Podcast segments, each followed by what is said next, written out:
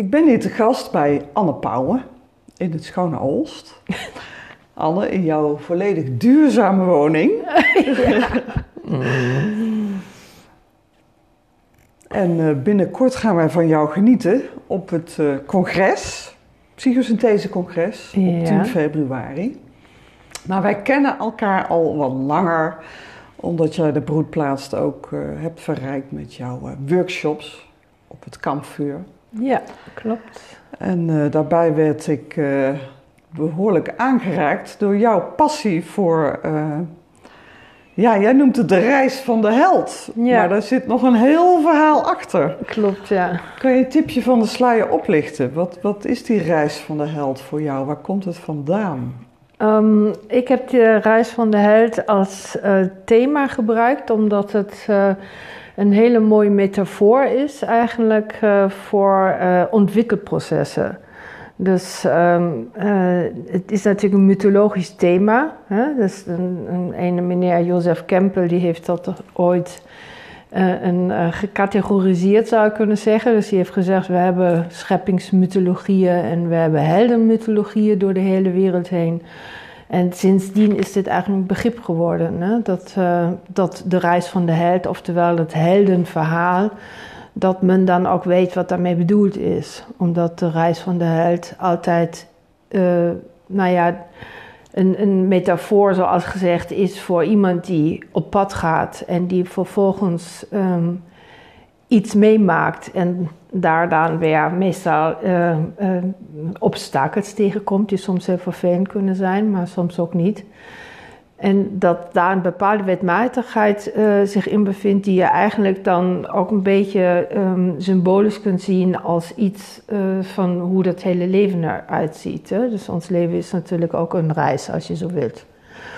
En, dat, eh, en het begrip reis wordt natuurlijk, of de weg bewandelen, kennen we ook uit Taoïsme. Hè, die eh, hele yoga-traditie uit Indië eh, heeft het hier over. De eerste christenen die noemen zich ook de wandelaren van het pad. Dus dat is natuurlijk niet voor niets dat dat altijd maar weer terugkomt. Als het daarom gaat dat Ja. mensen zich ontwikkelen. En die reis die kwam ook bij jou terecht.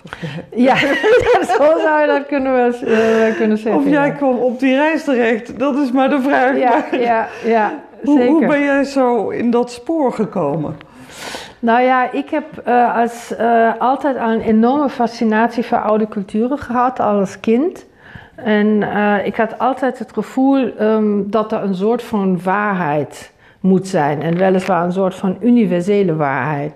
Dus ik kon me nooit voorstellen dat al die verhalen die verteld worden in verschillende religies, dat dat dan ook daadwerkelijk iedere religie een soort van eigen god had, die het dan voor het zeggen had.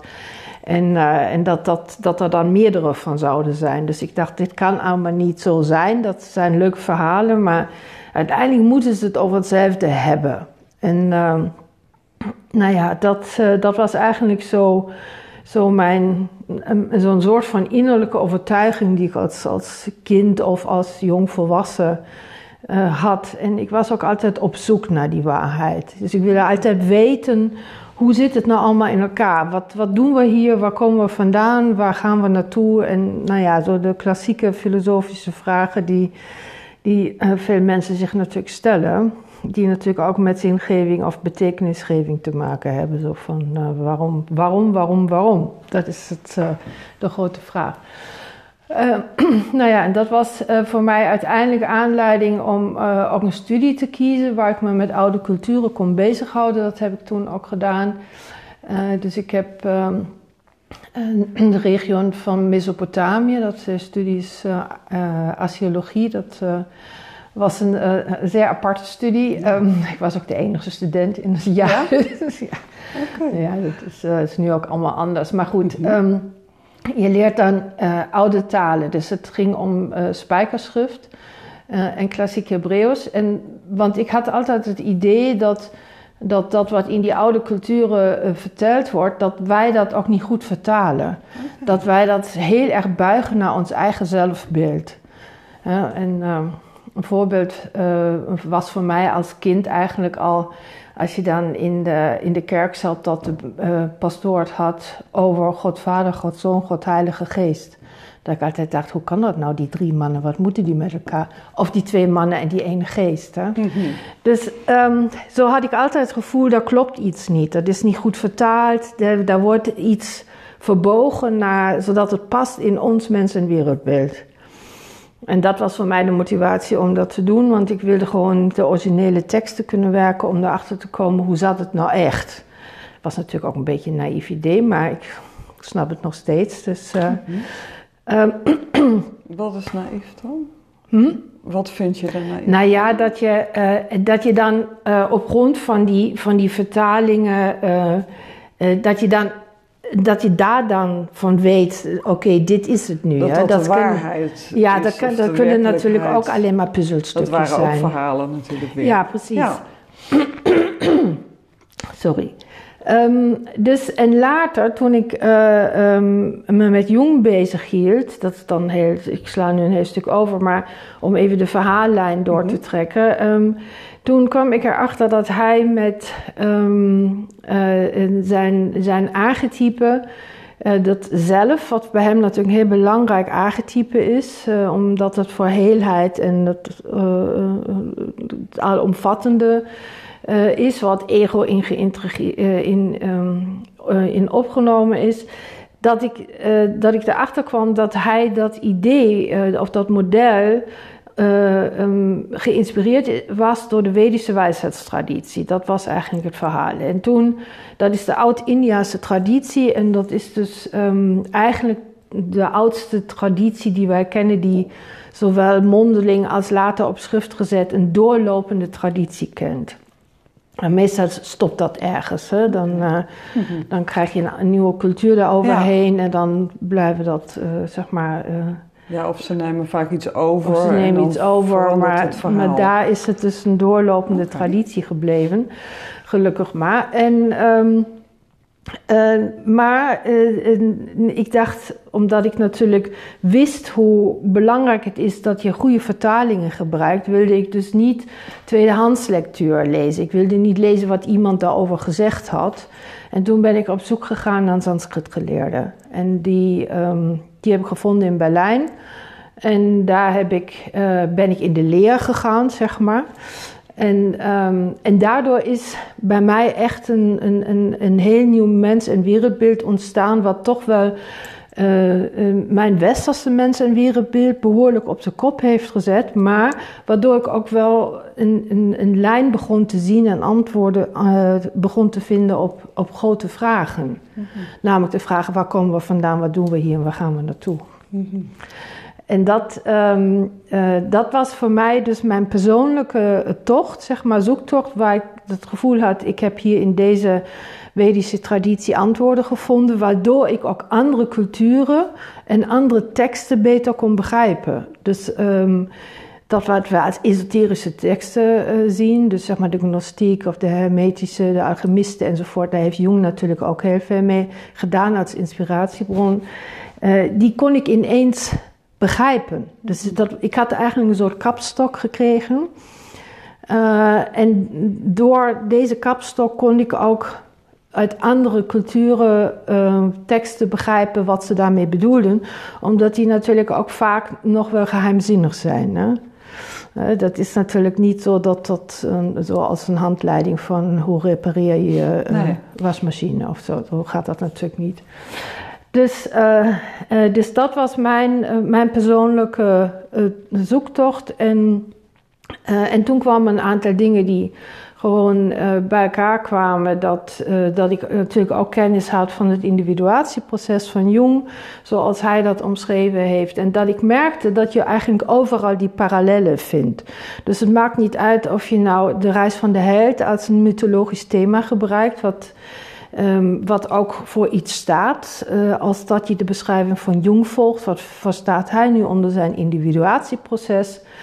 Of dat je naar de yoga-traditie kijkt, kijkt van wat is nou het pad van yoga, wat bedoelen ze daarmee? Dan kom je dus uiteindelijk tot de conclusie, het is allemaal hetzelfde. En dat vond ik een, een, een leuke uitkomst. En dat heeft mij dus daartoe gemotiveerd om daar een methodiek van te ontwikkelen, zodat je op grond van de kennis van die oude wijsheidstradities. En, en, en ik heb dat natuurlijk met afbeeldingen gecombineerd. Met archetypen, die ook, um, waar je een plaatje ziet dat je op die manier ook materiaal hebt om uh, met mensen uh, te werken, zodat je ontwikkelprocessen kunt begeleiden. Moet ik het onderbiedig zo zien dat jij eigenlijk dan een soort, toch een soort handleiding hebt gemaakt? ja, zou je Uit die zeggen, hele, ja. Ik zie daar zo'n beeld met bibliotheken vol. Ja, ja, ja, ja. En, jij hebt het nu eigenlijk verbeeld. Ja, en, en simpel ja, gemaakt. Niet om het ja. simpel, maar nee. toegankelijk zou je ook kunnen zeggen. Nee, zeker. Is dat, dat is misschien weer beter, ja. ja, ja. Of doen we de teksten daarmee tekort? Of, of hoe zie Nee, dat? maar het is, het is met, dat was ook mijn doel. Want ik, uh, ik had natuurlijk, uh, zeg maar, door mijn eigen zoektocht van hoe zit het nou allemaal in elkaar. Ja. Uh, en de kennis die ik op een gegeven moment nam van, van die Vedische wijsheidstraditie, dat ik dacht, ja, daar zit zoveel wijsheid en zoveel kennis in en zoveel. Um, dat biedt zo'n interessant perspectief voor de, voor de coaching en de therapeutische praktijk. Om mensen te helpen te begrijpen van wat doe ik hier, waarom ben ik hier en, en waar gaat het naartoe, mm bij wijze van spreken. Waarbij natuurlijk het meest interessante is gewoon de vraag van, nou ja, wat heb ik hier te doen? Uh, kom ja. ik hier met een levensdoel? Uh, uh, uh, waar dient dit allemaal voor? En dat is natuurlijk zeker in onze cultuur, die westerse cultuur, waar religie geen enkele rol meer speelt in het openbare leven. Dat is iets wat particulier, wat je particulier doet. Um, dat, ik denk dat dat toch wel iets is wat, wat je nu merkt, dat we daar in zo'n proces zitten. Uh, de meeste mensen zijn toch wel zoekende. Heel veel mensen vinden ook hun eigen spirituele wegen en, en, en doen ze toch best wel veel om hun leven betekenisvol te krijgen als ze dat willen. Maar er zijn natuurlijk ook heel veel mensen die, die hebben geen toegang. Uh, die vinden daar gewoon niet zo'n toegang. Die denken van, nou, we worden geboren en we doen maar wat. En, mm -hmm. uh, en op een gegeven moment gaan we dood en dan was het dan. Ja. En dan, dan zie je natuurlijk vaak dat, dat zo'n mensen in crisissituaties uh, wel een beetje radeloos uh, komen te staan van, nou ja, maar waarom overkomt me dit nu? En uh, um, ervaren dat dan ook vaak als onrechtvaardig dat hun iets bepaalds overkomt of weten zich daar geen raad mee of beginnen aan, aan de wereld te twijfelen. Zo van, ja, het is uh, nogmaals, waarom gebeurt dit? En waarom ik? Mm -hmm. En dan ga je dat vergelijken met anderen en denk je, ja, maar zij hebben het beter. Of, ja. Dan komt dat onrechtvaardigheidsgevoel om de hoeken. En dat zijn allemaal thema's die, als je die vanuit de Vedische traditie bekijkt, dan krijg je daar een heel simpel antwoord op. Mooi. Denk ik aan ons thema veerkracht hè, voor het congres. Ja. Wat komt er bij jou op als je dat woord hoort in het kader van wat je net zei? Um, ja, ik denk dat die, die veerkracht, dat, dat die het allerbeste uh, um, functioneert als je ook daadwerkelijk voor jezelf uh, je leven een zin kunt geven. Of als je leven een, een betekenis heeft. Hè. Dat is natuurlijk wat... Um, Um, um, wie was dat nou? Victor, Frankl. Frankl. Ja. Uh, die is daar natuurlijk het voorbeeld voor, die dus eigenlijk hetzelfde gezegd heeft. En, en dat was eigenlijk zijn observatie ten tijde van zijn verblijf in die uh, concentratiekampen. Dat mensen die hun leven op de een of andere manier alsnog als zinvol konden ervaren. En dat had dan meestal te maken met de dienst aan de ander. Hè? Mm -hmm. Dus dat, zo omschrijft hij dat volgens mij. Dat, um, dat die daar beter doorheen kwamen. En, en veerkracht heeft natuurlijk daarmee te maken dat je iets hebt, of dat bewust of onbewust is, dat maakt natuurlijk niet uit. Maar iets waar je aan kunt refereren, uh, wat een anker is eigenlijk voor jezelf om naar tegenslagen door te gaan. Tegenslagen beter te kunnen uh, hand, uh, handhaven. -hmm. En in de Vedische traditie wordt er bijvoorbeeld ook gezegd. Um, want zij gaan natuurlijk van het reïncarnatieprincipe uit. Uh, dus uh, uh, men leeft niet maar één keer, maar het is een, een, een doorlopend principe van ontwikkeling, dat is ook de verklaring van het hele verhaal. We incarneren, de ziel incarneert iedere keer weer, omdat de ziel een ontwikkelprincipe pesang is. Dat is de basis.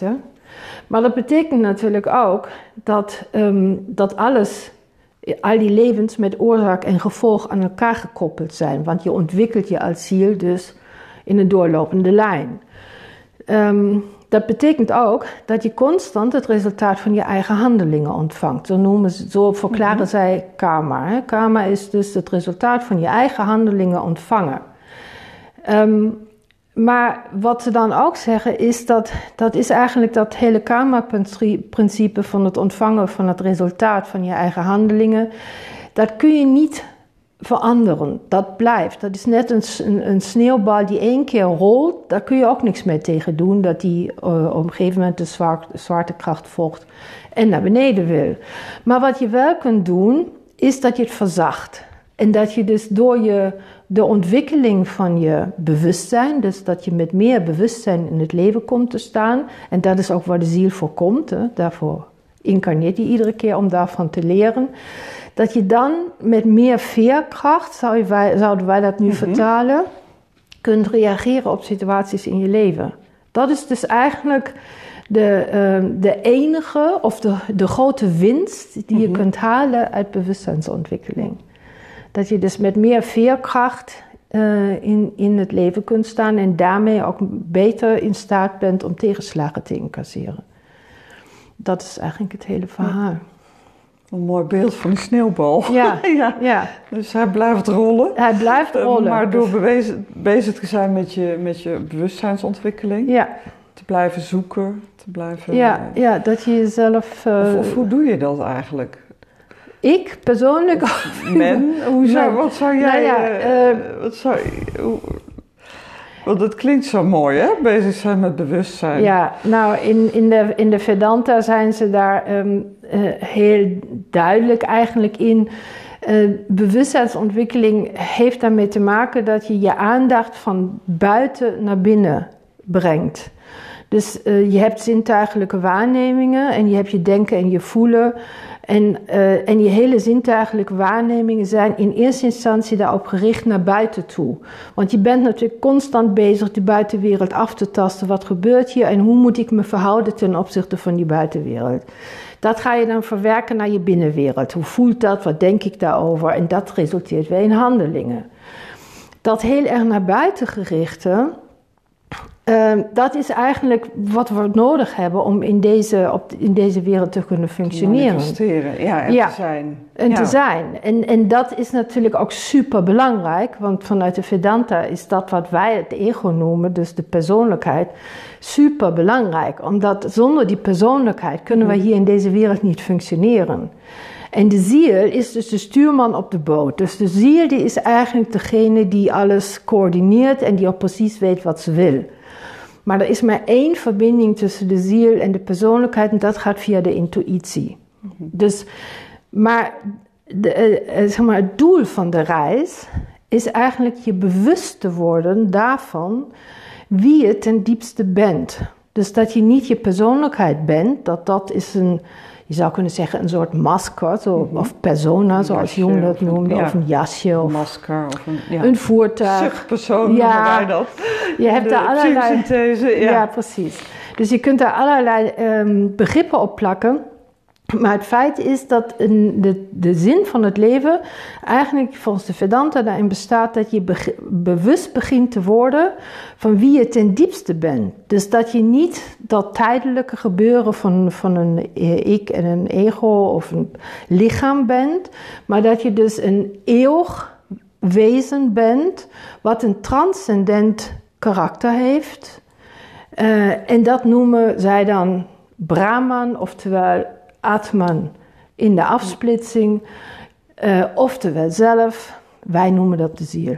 Ja, dus uh, het gaat uiteindelijk over de ziel die, die, die, dit, die dit allemaal aanstuurt. En nu ben ik even je vraag kwijt. Nou, hoe je tot dat bewustzijn kan komen. Oh, ja. Dus, dus, dus het, het, proces van naar binnen gaan. Precies. Van buiten naar binnen. Ja. Van observatie, van stilte, van... Ja wij noemen het disidentificatie. Ja, dus ja, ja, disidentificeren van al die vormpjes die je ook bent. Ja, precies. Nou ja, eh, eh, dat is dus eigenlijk een natuurlijk proces. En dat is wat Jung natuurlijk ook zei. Hij zei, individuatie is een natuurlijk proces. ehm, wat ontstaat in de loop van je leven. Dus in de loop van je leven. En dat, dat hoeft niet voor iedereen zo te zijn. Hè? Dus er zijn natuurlijk wel verschillen. ehm, ehm, maar voor mensen die dus, zeg maar, eh, zo ontwikkeld zijn dat zij op een gegeven moment voelen er is meer, dan is, voelt dat als een soort van verlangen. En dan zit dan ook een wil achter. Een wil om te handelen. Dus die gaan natuurlijk ook dingen uitproberen. En die merken op een gegeven moment misschien ook wel, oh, als ik ergens rustig zit, of als ik in de natuur ben, of ik zeg maar wat, ik zit in een oude kerk of zo, of ik zit bij mij thuis ergens in een hoek eh, die ik voor mezelf gezellig gemaakt heb. En ik ben gewoon stil, ik ben gewoon rustig, dan, eh, dan, dan gebeurt er iets in mij. En dan kan het natuurlijk ook zo zijn dat je op zoek gaat naar andere mensen die hier ervaringen mee hebben. Of met eh, stromingen die hier iets, eh, die kennis hierover hebben. En dan tegenwoordig is het natuurlijk ook zo dat we heel veel uit die Oosterse tradities eh, eh, eh, putten. Of het nou boeddhisme is of Taoïsme of de, de Indiase richting, maakt niet uit. Het gaat allemaal over hetzelfde. Dan leer je dus technieken aan om je aandacht van buiten naar binnen te, te brengen. En naarmate je dat regelmatig doet, ehm, zul je ook merken dat er iets aan je hele levenshouding verandert. Je staat veel steviger in het leven. Eh, je kunt inderdaad dingen beter ehm, eh, verwerken.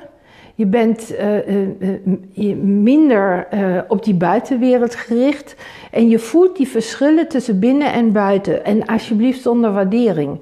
Want die buitenwereld is net zo belangrijk als onze binnen, binnenwereld. Dus het gaat niet daarom dat je alleen maar goed bent als je op een gegeven moment in een god terechtkomt. Nee, en het je daar afgestemd eigenlijk. Ja, Ja. ja. En, de, en de techniek om, eh, om beter met tegenslagen om te kunnen gaan, heeft, eh, is één techniek die, die daarbij eh, enorm kan helpen, is toch wel je naar binnen te richten. Of je dat nou met bepaalde meditatietechnieken doet. Het, eh, ik bedoel, daar is geen, ook daar zit geen waardering achter. Nee. De een is niet beter dan het ander.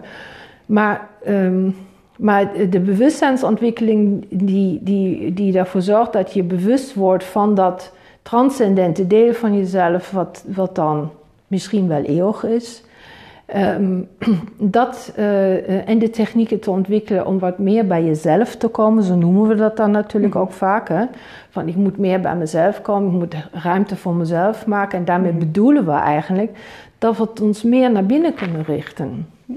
Dat is naar mijn idee toch wel het recept voor een heleboel eh, eh, problemen die, eh, die we zo in ons dagelijkse leven tegenkomen.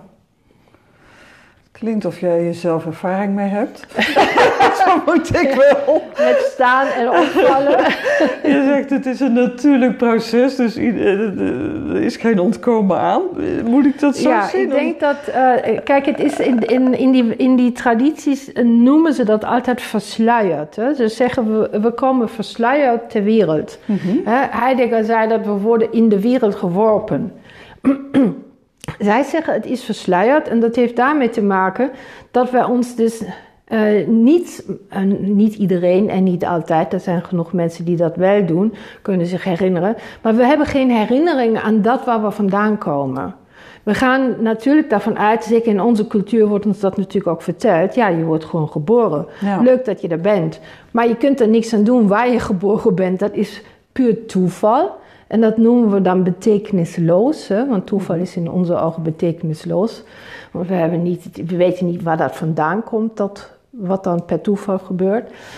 Ehm, en dat is natuurlijk een bepaalde kijk op het leven eh, die we hebben. En dat, eh, ehm, maar ondanks dat het versluierd is, dus ondanks dat we ons niet herinneren waar we vandaan komen, hebben we in, in en nu komt natuurlijk het onbewuste om de hoek, wat een enorm belangrijke rol eh, heeft.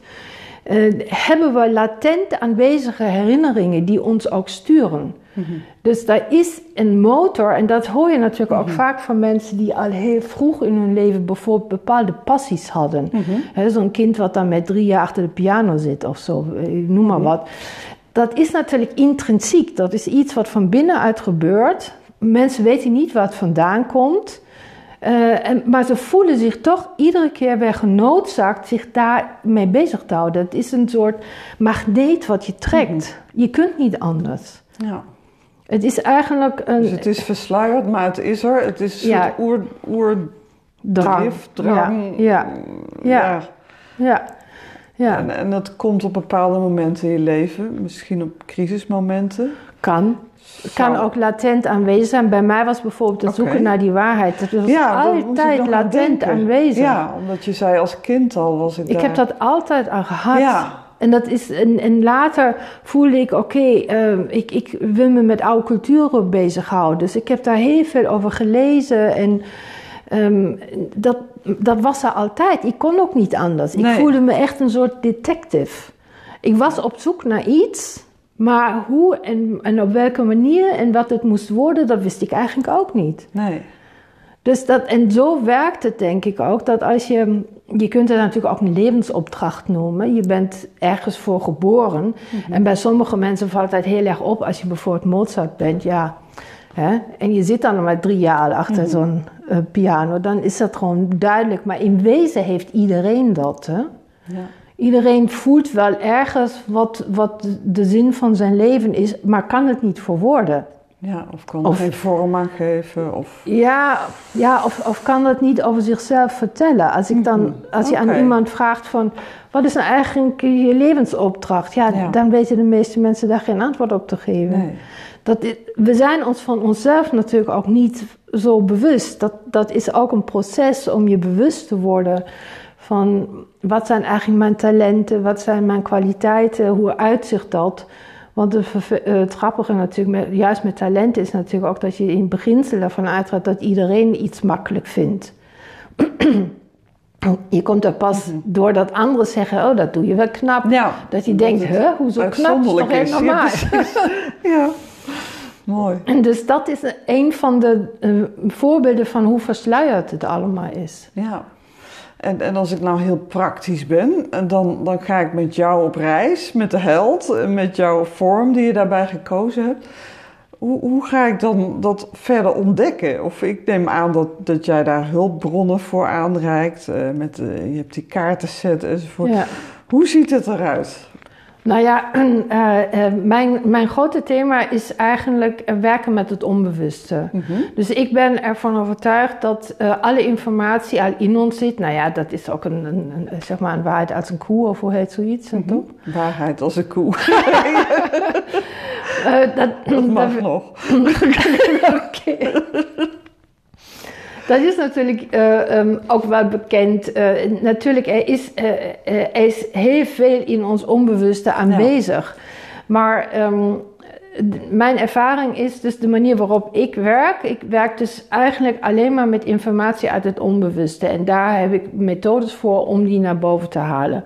Dus, eh, en dan moet je dat zo voorstellen. Stel je komt bij me, dan kunnen we met of zonder thema werken. Dus je kunt binnenkomen en zeggen van nou, ik wil graag dit en dat onderzoeken. Eh, of je kunt binnenkomen en je zegt niks. Het tweede vind ik het allerinteressantste. Want dan is er ook niets voorgegeven. Dan is Ja, er dus niet Dus iets... blanco. Je bent Ja. blanco. En je, bovendien, je kunt ook, dat noemen we natuurlijk in de coaching, wordt het genoemd de vraag onder de vraag of achter de vraag. Hè, Je kunt binnenkomen en zeggen, nou ik heb problemen met mijn schoonmoeder. En dan blijkt later dat het heel wat anders is, maar je kunt wel het verband zien. Dus eh, ik werk eh, systemisch, dus ehm, eh, dat, dat vind ik gewoon een, eh, een heel erg interessante werkvorm, omdat dat, ik, voor mij valt het mee onder het onbewuste.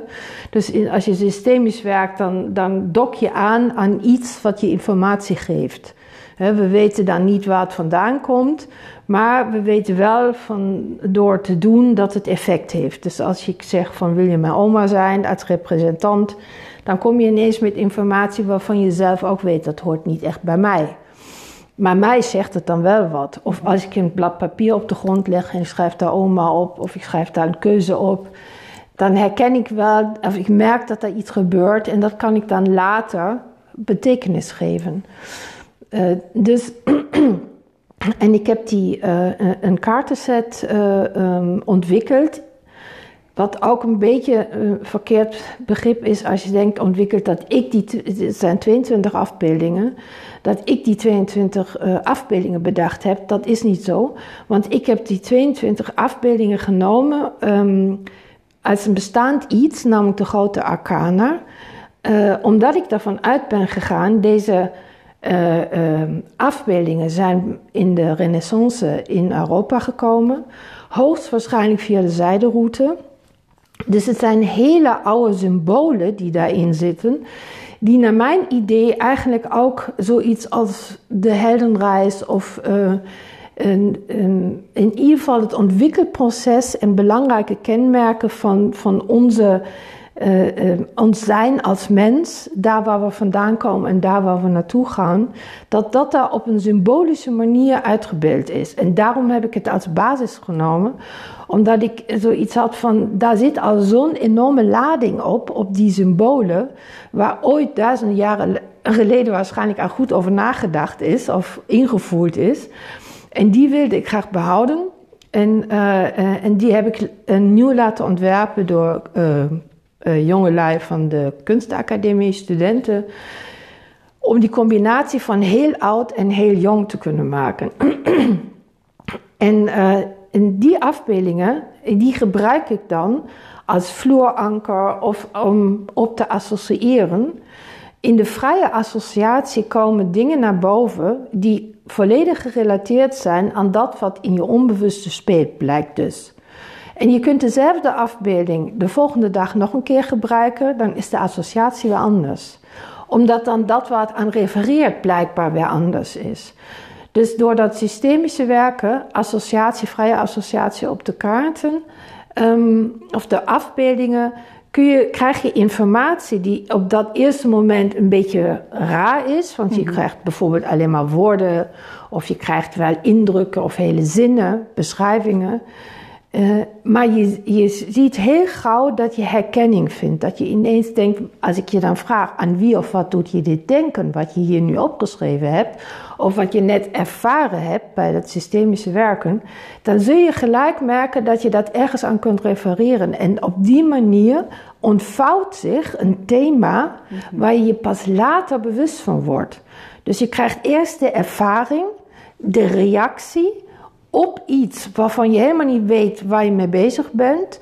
En later kun je daar pas zingeving aan geven of betekenisgeving.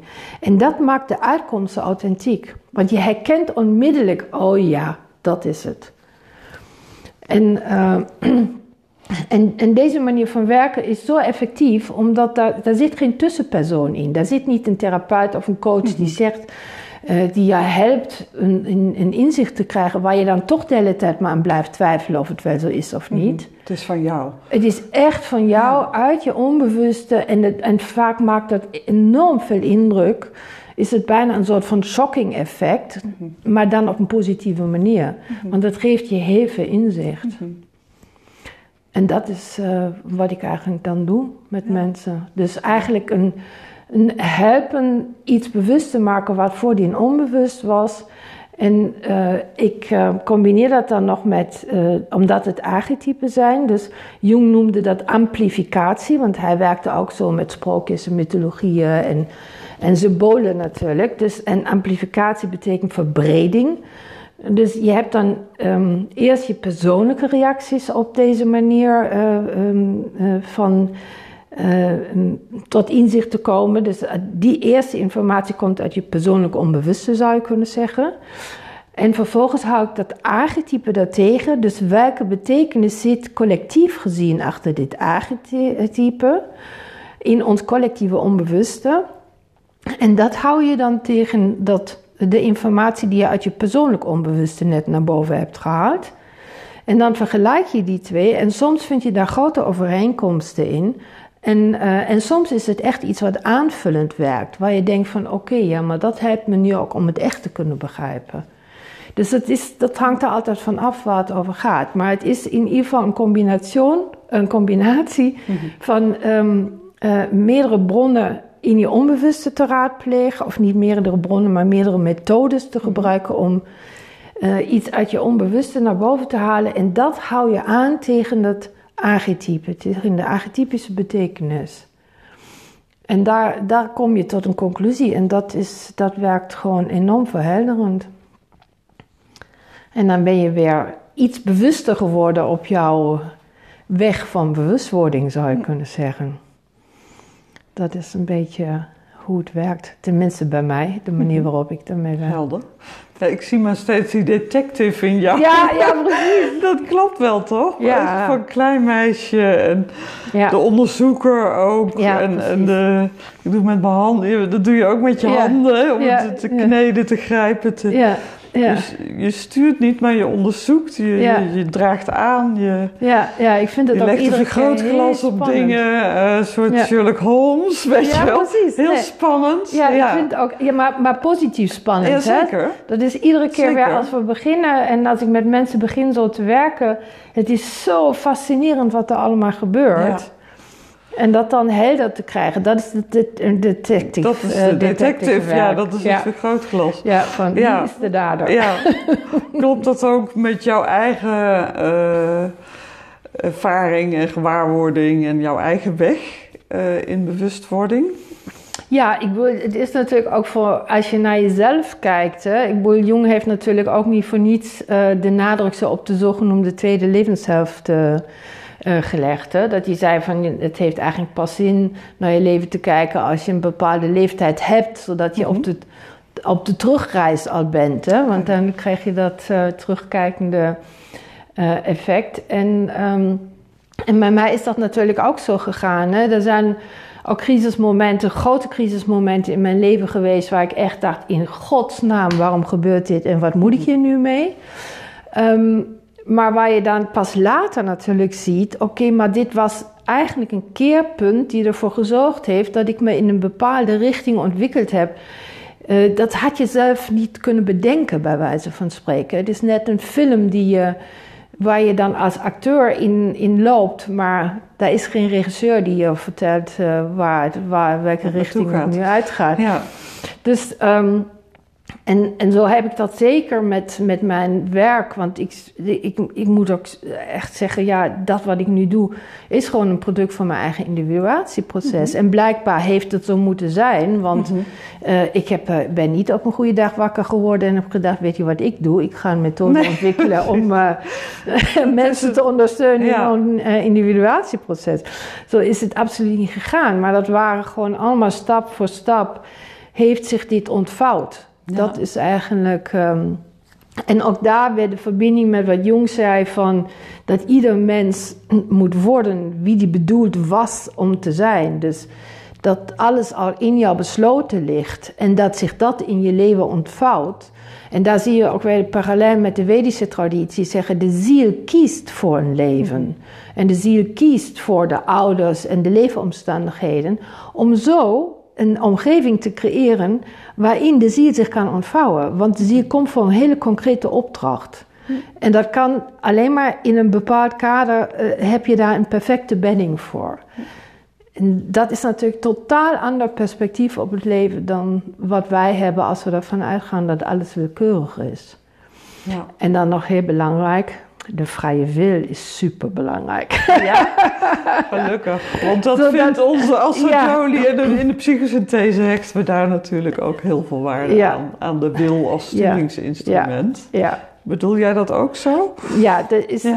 want kijk, je kunt natuurlijk, als je daarvan uitgaat dat de ziel een ontwikkelprincipe puur sang is, hè, dat is wat dus in de Vedanta gezegd wordt. Je kunt je natuurlijk alleen maar ontwikkelen als je permanent keuzes maakt. Want ontwikkeling bestaat uit keuzes maken. Je bent permanent bezig om te reageren op dat wat je toevalt, van binnen of van buiten. Dus die keuzes die je maakt, die doe je met je, met je wil. En volgens de Vedanta heeft zowel de ziel een vrije wil, de ziel kiest voor een bepaald leven, als de persoonlijkheid ook Ook die heeft een vrije wil. En natuurlijk heeft dat allemaal met elkaar te maken. Maar de vrije wil is het aller, aller centraalste van ontwikkeling. Daar draait alles om. Dus wij maken altijd de fout dat we denken... nou ja, stel nou de ziel die kiest inderdaad voor het leven... dan is toch alles voorbestemd. Ja, dan maakt het allemaal niet meer uit. Maar het Nee. is natuurlijk ook zo. Kijk, een deel is voorbestemd, maar dat is ook als je alles betekenisloos vindt, dan is het ook voorbestemd. Want de ouders staan vast. Zonder die ouders ben je er niet. En de leefomgeving ook. Daar kun je niks aan doen. Dus dan kun je ook zeggen, ja, dat is dan ook voorbestemd of het is niet voorbestemd, maar het zijn feiten, daar kom je niet omheen. En bij de ene denk je dat het betekenisloos is, daarom zeg je ook eens onrechtvaardig. Hè, van waarom worden die mensen in Afrika in, in armoede geboren? En ik zeg maar wat prinses Amalia dan niet. Hè? Eh, maar als je daarvan uitgaat dat dat een keuze is die de ziel gemaakt heeft, om op die manier haar ontwikkeling of bepaalde thema's te kunnen doorleven, dan ziet de zaak er natuurlijk anders uit wat betreft betekenis en zingeving. Dan heeft ook een leven wat we in armoede, waar wij dan denken, hoe afschuwelijk, maar dan heeft ook dat betekenis en zingeving. En daar gaat het over. Alleen gaat het niet over materiële, materiële dingen. Ja, Want dat, maar het gemis van veiligheid of eh, eh, materiële welvaart kan natuurlijk ook een thema zijn. Dus dat is eh, eigenlijk kort door de bocht eh, gezegd het voordeel van de Vedische traditie, dat alles betekenisvol Ja. wordt, omdat het baseert op de vrije keuze van de wil. Eh, van, van, de, van de ziel. De ziel. Met, Ja, met de vrije wil. In combi met de wil. Ja. Ja, mooi dat je dat nog even toevoegt. Ja. Ja, Ja, je hoort want dat ook wel eens van die uitspraken over. Hè? En die kant wil er natuurlijk niet uit. Nee, precies. En dat is ook niet zo bedoeld. Nee, Nee, in ieder geval Nee. niet volgens de Vedanta. ja. Tot slot. Nou, wij hopen dat jullie allemaal naar het congres komen. Zo niet, dan zijn jullie bij Anne nog van harte welkom. Ehm, ja. Wat ga je met ons doen? Eh, wat gaan wij beleven met jou in jouw workshop? Nou ja, eigenlijk een proeverij van dat wat we nu besproken Mhm. hebben. Want het thema blijft vrij, eh, niet ben nu helemaal De vrije wil is even Eh, bepaald. het, het, the- het thema blijft de reis van de held. Ja. Maar de reis van de held is natuurlijk, een, zoals gezegd, een metafoor. Dus het gaat over dat, eh, dat je een proeverij meemaakt van deze manier van werken. Dus werken met het onbewuste. Ehm, en daar gebruik ik mijn methode voor. Dat zijn dus 22 afbeeldingen. En die gebruiken we dan waarschijnlijk ook als vloeranker. Ik moet er nog over nadenken hoe ik het dan precies doe. Maar waar het over eh, gaat, is dat je dus ehm, een proeverij krijgt van, om op deze manier informatie uit je onbewuste naar boven te halen. eh, die jou iets vertelt over waar jij op dit moment staat en wat jouw thema is in, eh, in dit, op dit moment. En dat zijn altijd ook thema's die, die, die met je leven te maken hebben, die ook met je levensthema te maken eh, hebben. Dat is een ding wat zeker is. Nou, daar heb ik wel zin in met jou als Miss Marple daarbij. Ja, precies. We gaan op zoek naar ons Ja. levensdoel. Ja. Nou ja, ehm, ja, dat gaan we. ja, En hoe belangrijk is dat? ja, Eigenlijk van levensbelang. Zeker, absoluut. Ja. En je zegt ook, het is altijd een momentopname. ja, nee, want het, ha- het hangt, het is altijd een spiegel van wat in je onbewuste Precies. op dit moment eh, eh, om aandacht vraagt. Ja, en een avontuur op onze Zeker, reis. zeker een avontuur. Ja, Ik heb er leven. zin in. Nou, mooi. Dankjewel. Ja, graag gedaan. Jij ook bedankt. Is er iets heel belangrijks wat we vergeten zijn? Ja, dat kan ik valt pas nog heel lang over te praten, maar- een uur of zo. Maar Er zit nog heel veel wijsheid in jou, dat hoor ik. Ja, ja, ja. En ja. kennis en ervaring. En, Ja. eh, Ja, Nou, misschien smaakt het naar meer. ja zeker. Dan kunnen we misschien nog eens eh, een ander onderwerp uitdiepen uit Ja. deze eeuwenoude wijsheid. Ja, absoluut. Voor nu eh, wou ik het beëindigen. Ja. Dankjewel. Jij ook heel erg bedankt en eh, graag tot ziens in februari. Zo is het. Kom allemaal naar het Psychosynthese-congres. Absoluut.